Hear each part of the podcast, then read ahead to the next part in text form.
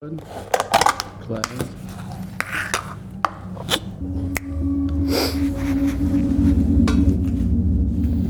Sneeze.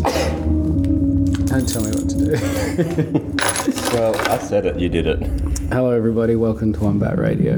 Today we're in Launceston. We're speaking with Gabrielle Comerford. Hi, Kate. Hi, Matt.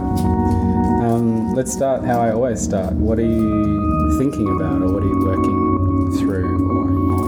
What's occupying your brain and body? Um, I think right now.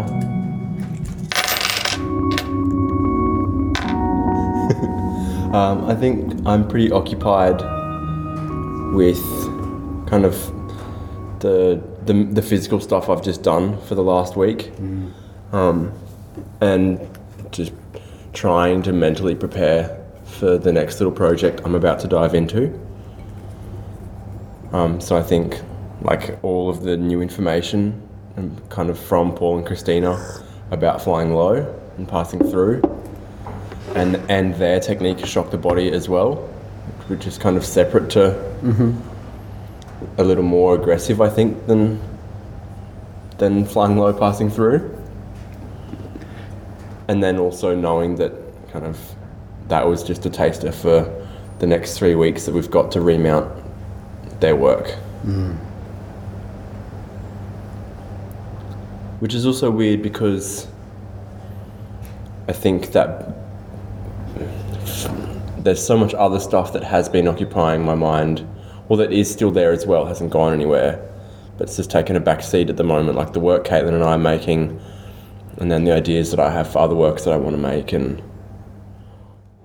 they're all just kind of bouncing around in there. Do you want to talk about some of them, or one of them, or? Well, I mean, I think there's been there's a real ongoing thing in my mind that's kind of pretty continual for me around making work around mental health because it's such an it's it's such a personal area for me and it's something that I don't feel like we address very well here in Australia. I reckon that's the fridge. But yeah, so Caitlin and I have a work that we've been making for as makeshift for almost two years now. I think we've been kind of putting it together. Mm-hmm. We've already had one residency, well, at the end of last year down here in Tassie on it, and we've got one this year in Cairns, hopefully another one in Tassie. And I think each we're kind of edging closer and closer to feeling like we're ready to actually put the team together and start bringing that work out to the world. And then I'm also really occupied at the moment, I think, particularly from this time at Stompin, working with youth, and even the mixture of age groups at Exposure last week. That be- I'm becoming more and more aware and interested in how ageist the Australian Dance Society is, and how how much I want to be a part of changing that because I'm so aware of how much I learn every time I'm on the floor or with a, a dancer with more experience than me, and particularly those people of kind of who we see as our teachers, but how much more we can learn from them as peers than uh, than as teachers. I think that exchange is really important. How do you, because that would be the same then for you as well when you're teaching people. How do you facilitate uh, or encourage them to start seeing you as a peer rather than as a teacher?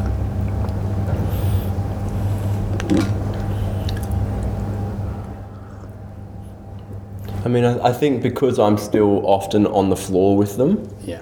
and it really helps that I'm like I'm learning just as much from them learning about it as they're learning about it as they go, and and I think it's something that I from Paul and Christina, which I think they kind of have picked up from David that.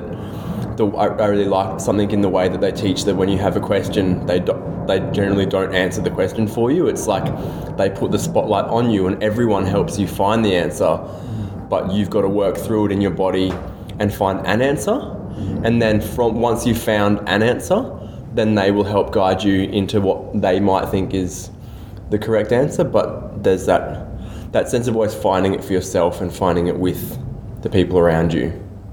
Hmm. Yeah, an answer is really important. So how do you, oh sorry. I tried to sneak up on you. Do you guys know where my phone is? No. No. You want one of us to call it? It's alright. So if we're talking about being on the floor, um, I guess it'd be interesting to consider that so much of your practice is about being on the floor, no matter what position you're in. Hmm. Not physically, but hierarchically. Yeah. Um, what have you What have you found about the best way to be on the floor, and the best way to take care of yourself in that? Um, well, I don't think I found the, the best way yet, but I'm finding I'm finding ways. Um, and I think I think particularly this last week has been so much about learning with a little bit of unlearning, but also solidifying that the, the information, like that thing of, I have a lot of information in my body. It's different, but quite similar to, to their information. Doesn't make it wrong. It's just such a different aesthetics or different approaches. Um, but I think being open to being like, well, that's the this was that was the situation I was in, and I could keep doing it my way because my way works, and it's so similar. But in this instance, I let it go and I try their way, and it opens up a whole other world of possibilities. And I think then, then when I go back to do it, even you know, I go back to my stuff movement. There's new information in there, and so I think it's just like diving onto, going onto the floor, complete like open and that, that idea of going back to a beginner as much as of, as you can every time. Mm. But but also not like uh, because you can't go back to being a beginner. You, the information is always there, but there's a refinement that happens, and I think this is like one of those. This is the the thing for me that is has really shifted the last couple of years. Maybe it's just as I get closer to that thirty year old line, but like I think Krista Parkinson says it in her in a podcast that she did on audio stage, and they're talking to her about aging and her being like you know in her fifties now, but her practice is performance, hmm. and that the analogy she kind of uses, and I think I've I've changed it a bit, but she talks about she kind of does this parallel of like a carpenter or a builder, hmm. and young builders or young carpenters start as builders and they're doing like fairly simple work that's really labor intensive. They're kind of just slamming away at stuff for ages.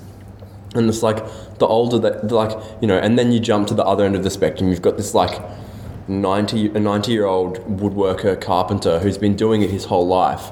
He's not necessarily doing the same labor intensive work, but he has so much more information in his body that the work he is doing is so detailed and intricate and articulate.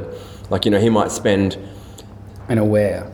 And aware. Yeah. He might spend six months making one table, but that table will be the most beautiful piece of woodwork he's ever created. Yeah, because in a way he's spent 50 years making that one table. Yeah.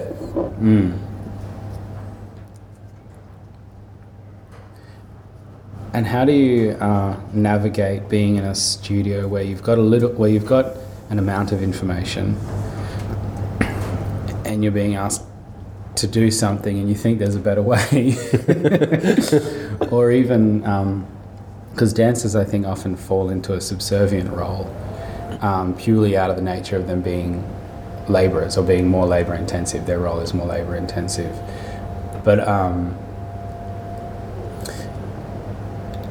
Yeah, it's like the rehearsal schedule is not set by the people who have to enact it, Yeah. And then how to have those conversations and take care of your body in that.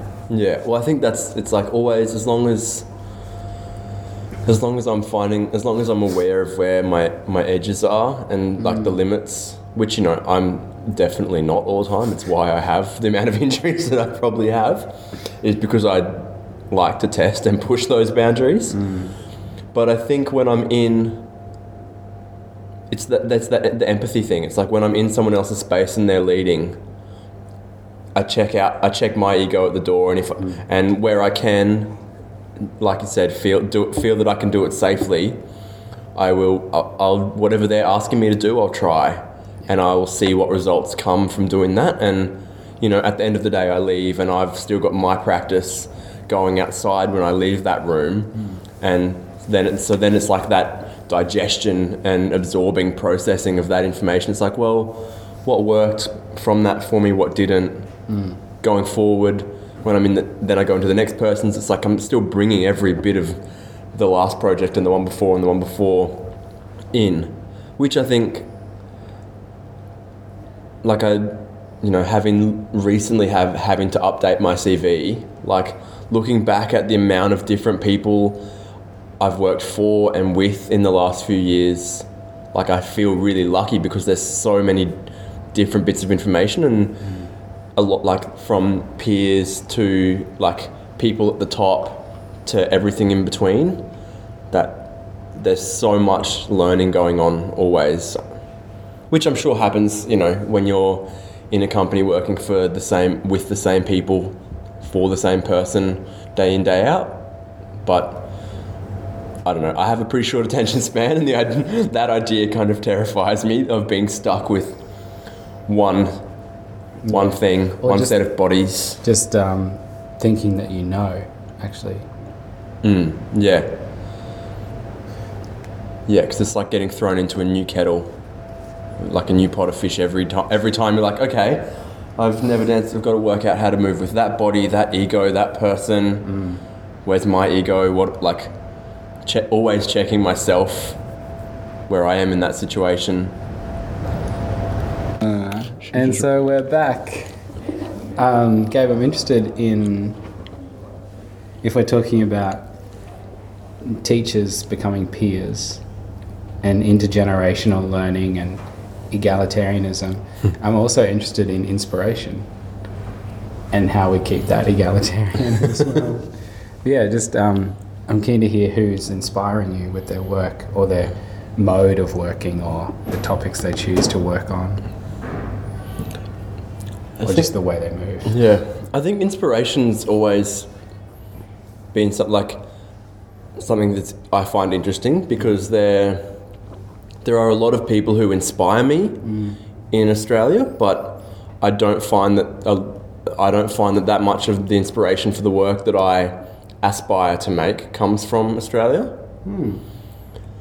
Um, Inspiration and aspiration. What are you aspiring to? I think probably too many things at the moment. Like I think I think I haven't refined that idea of what it is that I, I am aspiring to because there I want a little bit of everything. I want to I want to work on my pedagogy and I want to be a better teacher and I want to be a better sharer of information. I thought you were about to say shaman. About- I want to be a better shaman. Look, that too. I think, you know, but I think from you know, as a yoga teacher, I think I've started looking at the way I teach differently, and I feel like that is starting to come across in the way I teach dance.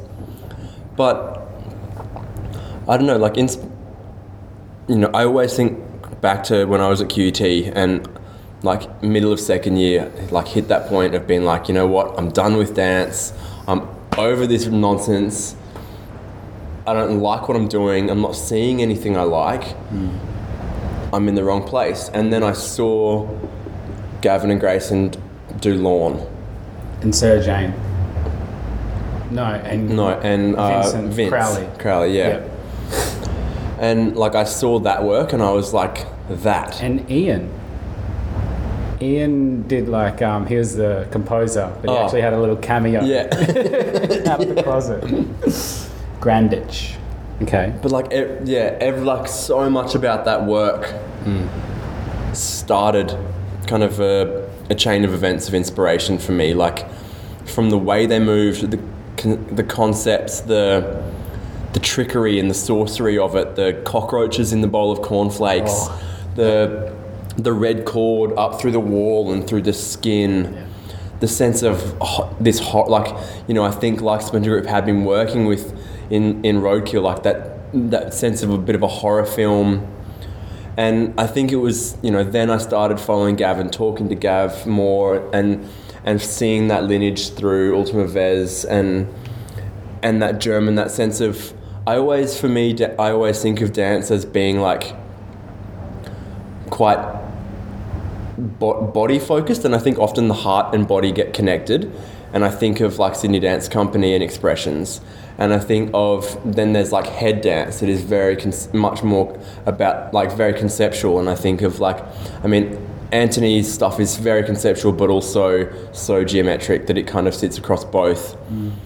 And then and then there's work that is just purely gut, human and guttural and there's I, I don't fit, I don't fit, see work made in Australia that that really has that for me and I think it's what and I think it's why we've you know why there's a fascination with Israeli dance at the moment because I think it is it's so ingrained in their in their movement and the choreography like in Batsheva and Hofesh and Barak Marshall. Um, like there is something guttural and rhythmic and tribal in that, and I think, but I think there's something so human about the way that it's approached by, like Jan Fabre as a like theatre director and as and Vim as a as a movement director, mm-hmm.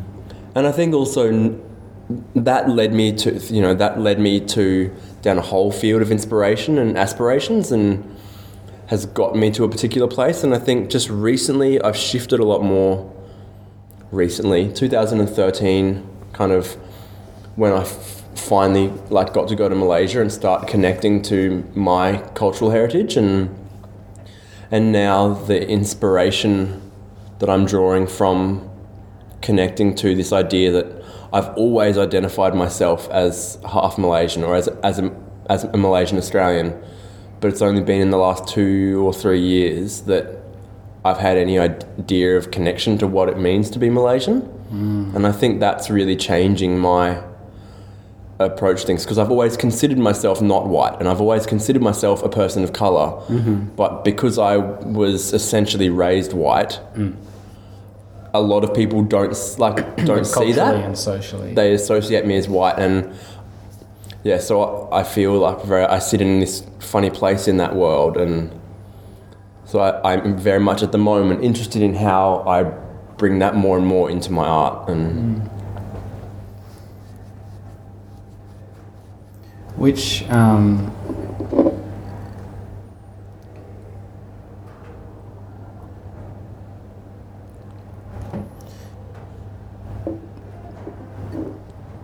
so how do you feel like your dance is affected by your self-identity of not white? because I, I think there's a lot of shame for white people around their disconnection from their body and their dance hmm. like shame to the point of actually holding a wall between their ability to find it. And I wonder if it is like a double edged sword of um, being like, well, I'm probably a better dancer than a white person because I'm not white. or if you, as you were saying, being raised socially and culturally white. Um, does that mean you also danced socially and culturally white, or or not? Is your genetic difference enough to feel a difference, or is your self identification difference enough to feel the difference? yeah, Physically and gutturally and tribally, uh, in the aesthetics of tribal. yeah. Well, yeah. I mean, it's hard to answer because I've never lived outside my body. I've never lived without my Yeah, genetics. yeah, but I, I definitely feel like I've always, even because I, I, I don't know if it's because I always kn- have known that h- half of my genetics, half of my DNA is Malaysian, mm. but I have always felt, even though I didn't know what that was, I've always felt like I had a connection to something that felt more for want of a better word, organic or from the earth and more connected than I felt as the white society that I was living in.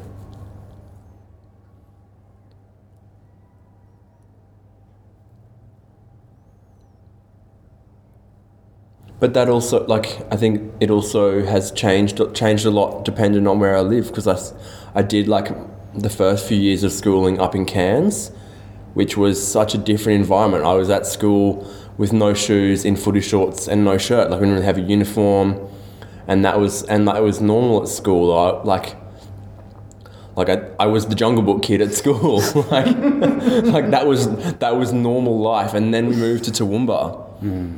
And it was cold, and there was a uniform that had ties and leather shoes, and like all of a sudden I was in this whole other world.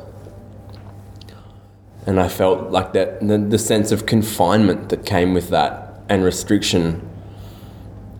I think kind of like you know later down the track once I got a bit older towards the end like middle or early middle of high school like like that's what I was rebelling against that's what like teenage me like angsty teenage me was fighting all of that hmm. and I always wonder you know maybe it was just a changing of that you know the year like you know the 90s that that was that's what was changing because I know like I've been back to Cairns since and it's it's not the same jungle primary school that I went to. Like, there's things. It's changed there as well. So that, you know, maybe that's just about changing with the times and what is contemporary.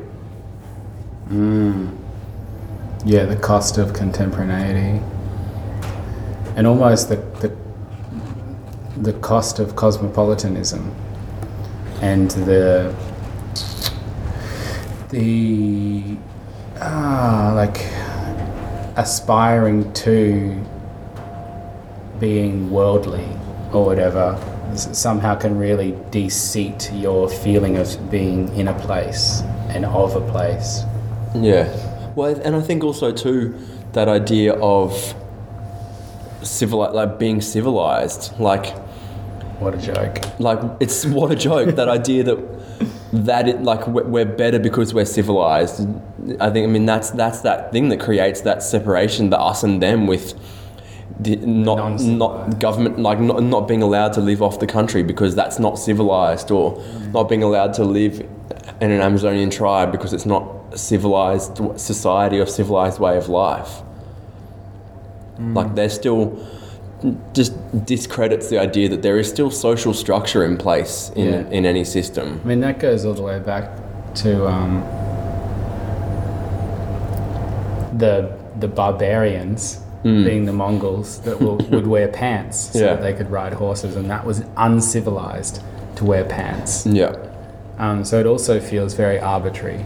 Yeah. And there are some things that I can completely get on board with what civilization has brought, which is a a in some ways an abundance that allow that allows us to agree that we disagree and leave it at that, um, so that we don't we're not fighting over such scarce resources uh, physically, so that you can grow into an old man and still have safety or still have a say.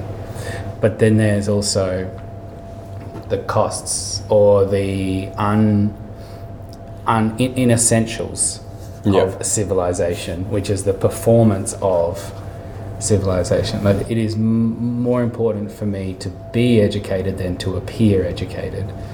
But I understand that if you see somebody, yeah, wearing um, a school uniform with a tie versus rugby shorts and no shoes, you assume that they're gonna be be having a better education, um, which is unfortunate. Yeah. I mean, and I think also that, yeah, we make those, like, all of the little details, like having a meal. I always think having a meal with people is a really quick way to.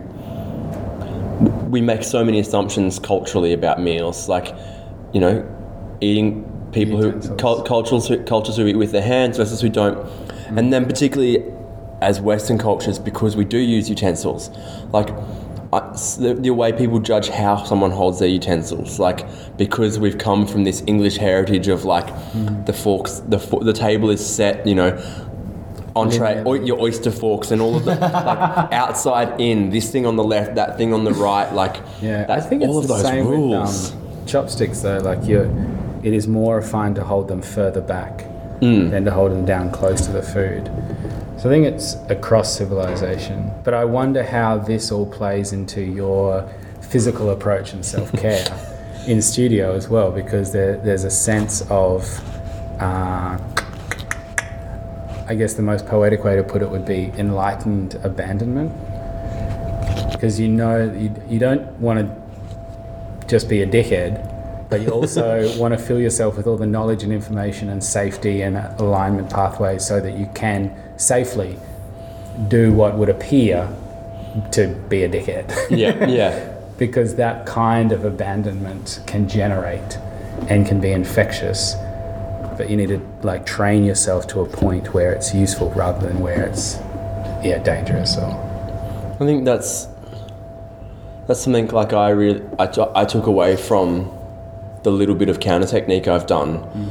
is like really I mean one finding some dance again because I think you know I'd I'd hit a point where I was much more interested when I was making in all of the other aspects like when Caitlin and I are making we're both really interested in the visual kind of the visual art aspects, and there's a section of the work that we're making that is essentially a light installation of us building lights with LEDs and glasses in the space. cool.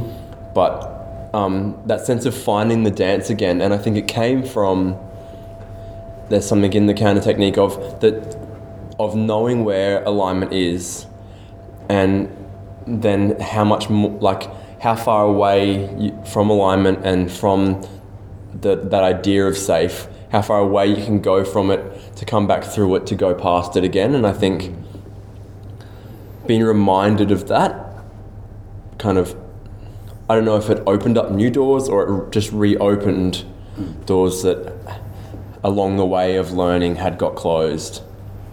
Hmm.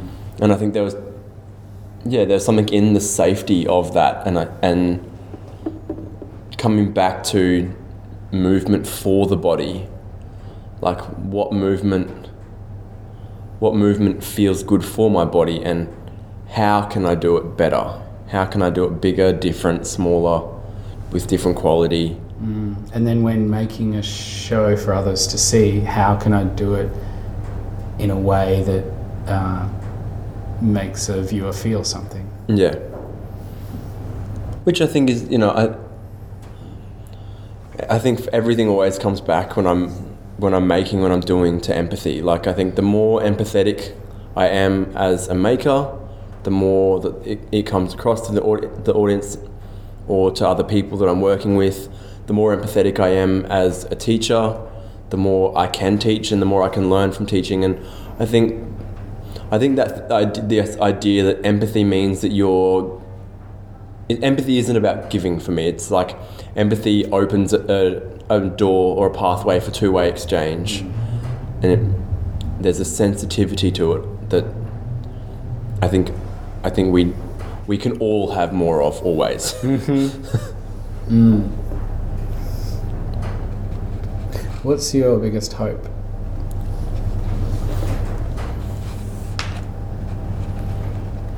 Well, I guess right now, I felt like you know, following on that thread, my my hope is that we can all find more empathy for each other and for ourselves. I think, you know, it's such a cliche, but if you can't empathize and love and be connected to yourself, then it's pretty fucking hard to do it to or for or with other people, and. I don't know, I guess I have many hopes for the work that I want to make and the impacts that I want to have. I want, you know, I want this work that Caitlin and I are making around mental health to have a, some sense of significant contribution to that conversation, to open dialogues, to help somebody, anybody, as many people as we can. And th- I want to make work with an older performer so I can that I can share and I can show the power mm. of intergenerational work and I think yeah why not why not dream dream aim big and high and fail along the way? The thing about empathy is that it, as far as I understand it, it is a skill that you need to practice uh, in the same way that you need to practice motor skills so that you can open your car door, catch a ball, and pour a cup of tea. and if you don't practice those motor skills, you're seen as uncoordinated. You are seen as not having a skill that you need in daily life. And I feel like empathy is just as tangible if you don't practice the uh, very actual skill of being able to hear somebody where they're at. Um, and connect that with something inside of you, then you are uncoordinated. You have a lack yeah, of yeah a daily skill. uncoordinated empathy And so uh, I feel like live performance, in its greatest moments and its greatest versions of what it can be, is a training ground for empathy.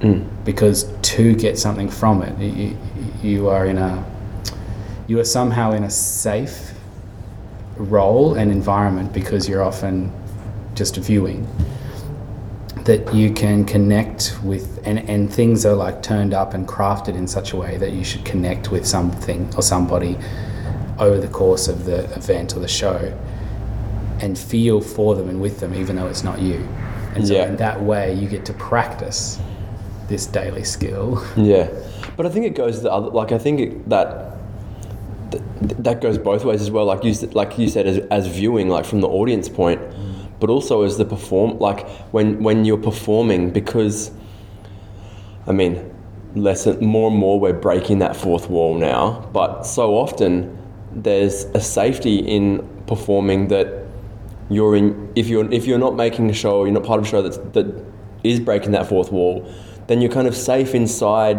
the fourth wall, and you don't have to. You can very easily not be aware of that exchange, and you can not be giving. Ah, so the performer has to be as empathetic has to come with that emotional labor in the same way if they If that's what they're yeah, if the that's what they're audience to do. seeking. yes Yeah. Mm. It's invite like you're inviting it. I yeah guess. and if you're inviting it then you also need to be taking part in it. Yeah. yeah. I want you to empathize with me, but I'm going to turn my back on you and just not give a shit about you while I do it. how do you how do you take care of that when you're performing I think I guess it's like you said. It's if you're if you're practicing it, mm. If you're practicing it, it will it will be there.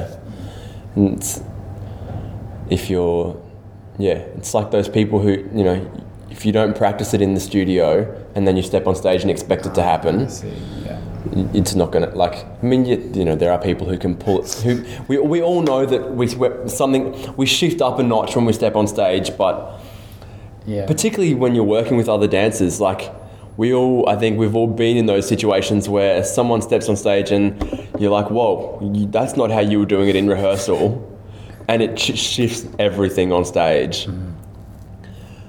And I, I, I think there's a there's a sense of accountability and accountability of your like to be, being accountable to yourself and to your audience and to your fellow performers directors of being in your integrity that like you know am i working to my best today? And that thing of like you know some days your best might be shit and that's fine. Like you but if you're in your integrity and you're holding yourself accountable each time you step into it then you stay alive in that exchange i think. And then you're practicing all of the things. And it's like there's like so many you know sometimes you need to practice getting the leg in the right spot more than the empathy and sometimes you need to practice Yeah. the exchange with the audience more than the leg yeah and one is a pathway to the other Yeah. Bef- sometimes before the thing can be felt, like before the character can come to life, the costume needs to be put on. Something Yeah. like that, and then you, you stroke the fake beard, and then you, suddenly you feel much more wise. Yeah. Like Yeah, there's there's a saying that you will not rise to the level of your dreams, but you will fall to the level of your training. And I'm in no way going to ask anybody to believe that I train in as much as I know that I can and I should, and it would benefit me because I'm not. I'm just a bit distracted Yeah. by like all the other possibilities of all the other ways I can be in the world than just being a training machine. But I also do believe what you said that there's a an integrity and level of responsibility that that there's there's so many facets to doing the thing that you can't wait until opening night to do the thing. yeah. Um, any uh, epiphanies that you'd like to end on, Gabe? Epiphanies. Mm. Insights, quotable. I called my dog Epiphany many years ago. Epi. And they just- Epi. Epi. And then your dog just came. Whenever you called Epiphany, it came. Yeah, no, didn't just had to think it. You had a little. No. Um. Look, I think. I think last year was a big year of change. Like 2016, across the board, like for good, for bad, everyone has different. Everyone's approach or opinion is different, but it was a year of change, and I think moving to Tassie was kind of the final big change for me. And I feel like this year I'm ready. I feel like things are settling and I may still, like, it will still be all over the place and it will still be crazy, but I feel like I'm coming to a place where I'm, there's a, I don't know, a quiet comfort or confidence in mm. that I feel like I'm on the right path. And I don't know where that path is going, and I don't really care. Like, mm. I'm quite, I guess, I was using that word aspiration before, and I have aspirations, but that I don't know that I don't need them. Hmm. I don't think. I think, I think. you're referring to Zen. One of the students before, like, drop and give me Zen. Drop and give me Zen. Yeah, I um, I trust the path that I'm on. I think, and I, I, I feel like I'm in a good place, and I have awesome people around me, and I, I think that's I can't ask for much more than having awesome people around me and being happy with where I am right now, and being excited for wherever the hell it is I'm going. so everyone come to Tassie and hang out. Thanks, Gabe. Thanks, Matt.